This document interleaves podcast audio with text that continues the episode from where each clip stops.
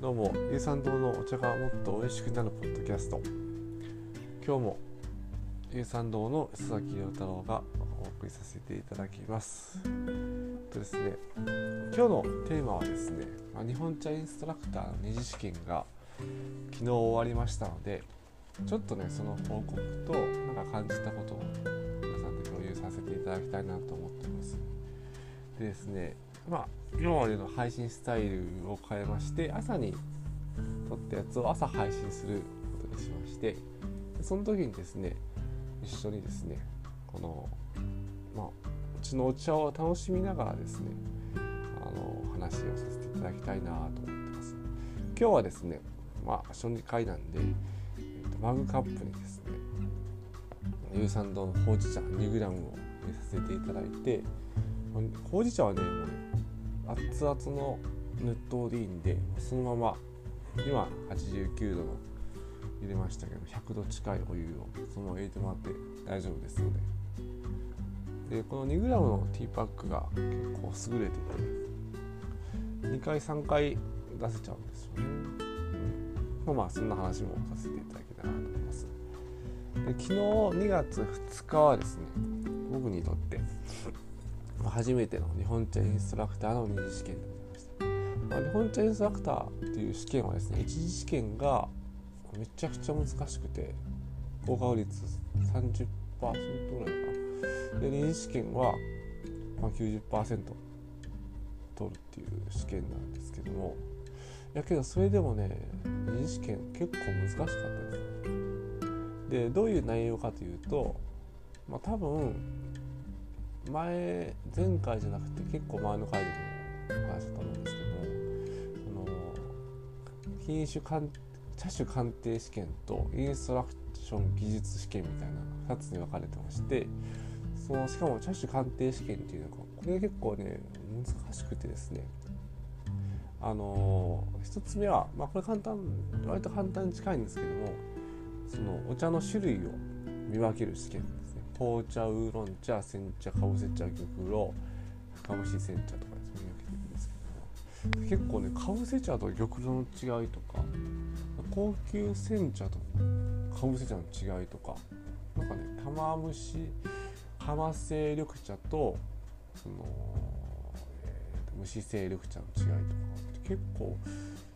いや僕ら僕はプロっていうかやってる人間としても結構難しいんですよね。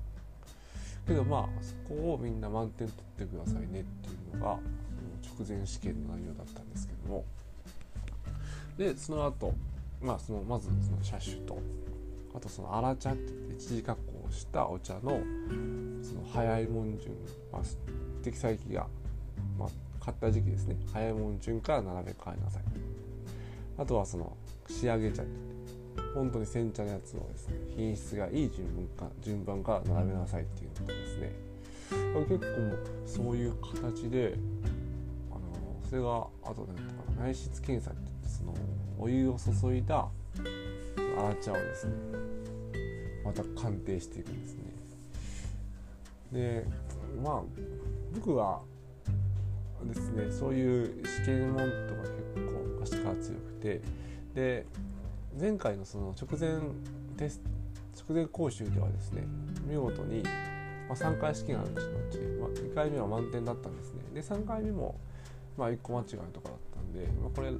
楽勝かなと思ったんですけど実際受けてみると結構難しくてでもしかしたらあれ俺どうなのかなみたいなね。もしなんかなんか落ちてたら余裕ぶっこいてすいませんみたいな。また来年電話してきますみたいな。ですね。っていう形で、まあ、お茶の試験とあとインストラクション技術っていうのは4分以内で、まあ、その指定されたお茶の飲み方について分かりやすく説明するっていう講座なんですけどもこれも結構まあその玉露上級煎茶中級煎茶普通の、えー、ほうじ茶かな4種類をその入って部屋に4分の試験のその部屋に入場した瞬間に、まあ、試験官の人にこう言われるんですね。でそれがなんか意外と難しくてで基本的なことは、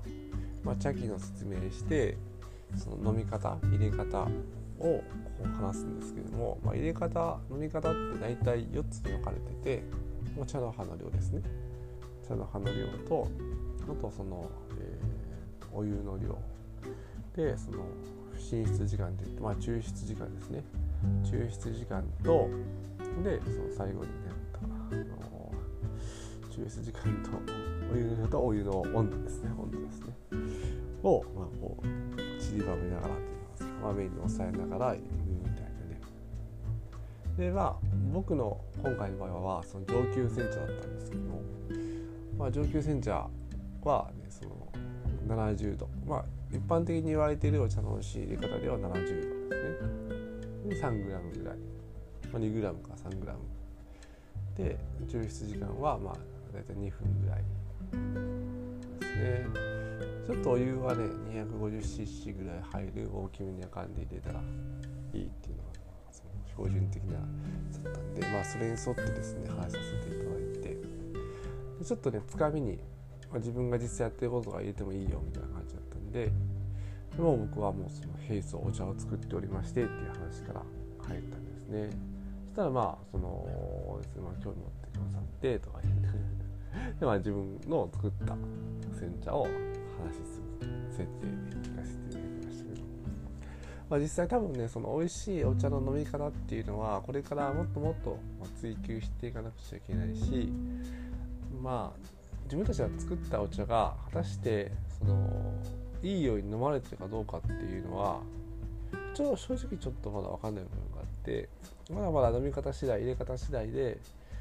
生産堂のお茶ってもっともっと美味しくなるんじゃないかなと思ってですね。でまあその点に関してもう去年の10月ぐらいかな11月ぐらいに、まあ、友達友人が来てくれてお茶飲もうよってことで一緒に茶畑行ってお茶畑でお茶入れたんですけどもその時も「ゆさんとのお茶はねもっとね玉露的に入れた方が美味しいよ」ってことでもう60度ぐらいのあのお湯下げて3分ぐらい出して飲んだらあれこんなにうまみがあるお茶だったかな？みたいな感じなんですね。で一般的に自然農法のお茶は肥料を、まあ、アミノ酸とかがの系っていうかそのなんていうか何て言ったか窒素分が多い肥料を入れることはしないんですね。なんでまあ味的にもだいたい爽やかな鮮やかな後味が良いっていう風に僕は表現するんですけども、まあ、旨味があんまりないかなだけどそういう言い方をしたらうまみがねよく出て美味しいお茶になったんですね、うん、だから本当にねまだまだ自然まあ自然ある意味その、うん、自然って一体何なのかっていうね僕らが遠く都市に来て忘れられてしまった自然っていうか自然の味わいものとあったもの何なのかなっていうのを深く求める旅だなと思いながらも片一方で僕は結構テクノロジーまみれなんですけどもねそこら辺がちょっとですけど。あ美味しいですね。うん。ほうじ茶本当に美味しいです。2g 入りのほうじ茶はね結構おすすめですね、まあ、日本ではあんまり売ってないんですけども、まあ、海外とか行ってもこれすごく人気ですね。ワークアップでも入れるっていうのがいいですよね。うん。まあそうそういうのとはちょっと、まあ、今日の日本チェーンインストラクターの話はね違うかもしれないですけど本当にけど日本チェーンインストラクターまあ取るか取らないか別にして勉強させていただいて今まではこう自分のねお茶が美味しいとか自然に環境優しいとかいうような自分のなんかお茶のにしか話持ってきなかったんですけどもこの日本のお茶の歴史とか場所とかそういう広いいろんなところから見渡した時にまあ、自分たちのお茶はどう位置づけられるのかなとか、まあ、その全体の歴史とか全体のこの作り方とかっていうことを、まあ、話せる、まあ、一番最初の勉強になったなっていうふうに思わせていただいて、まあ、それはそれですごい勉強になったんで、まあ、また今年は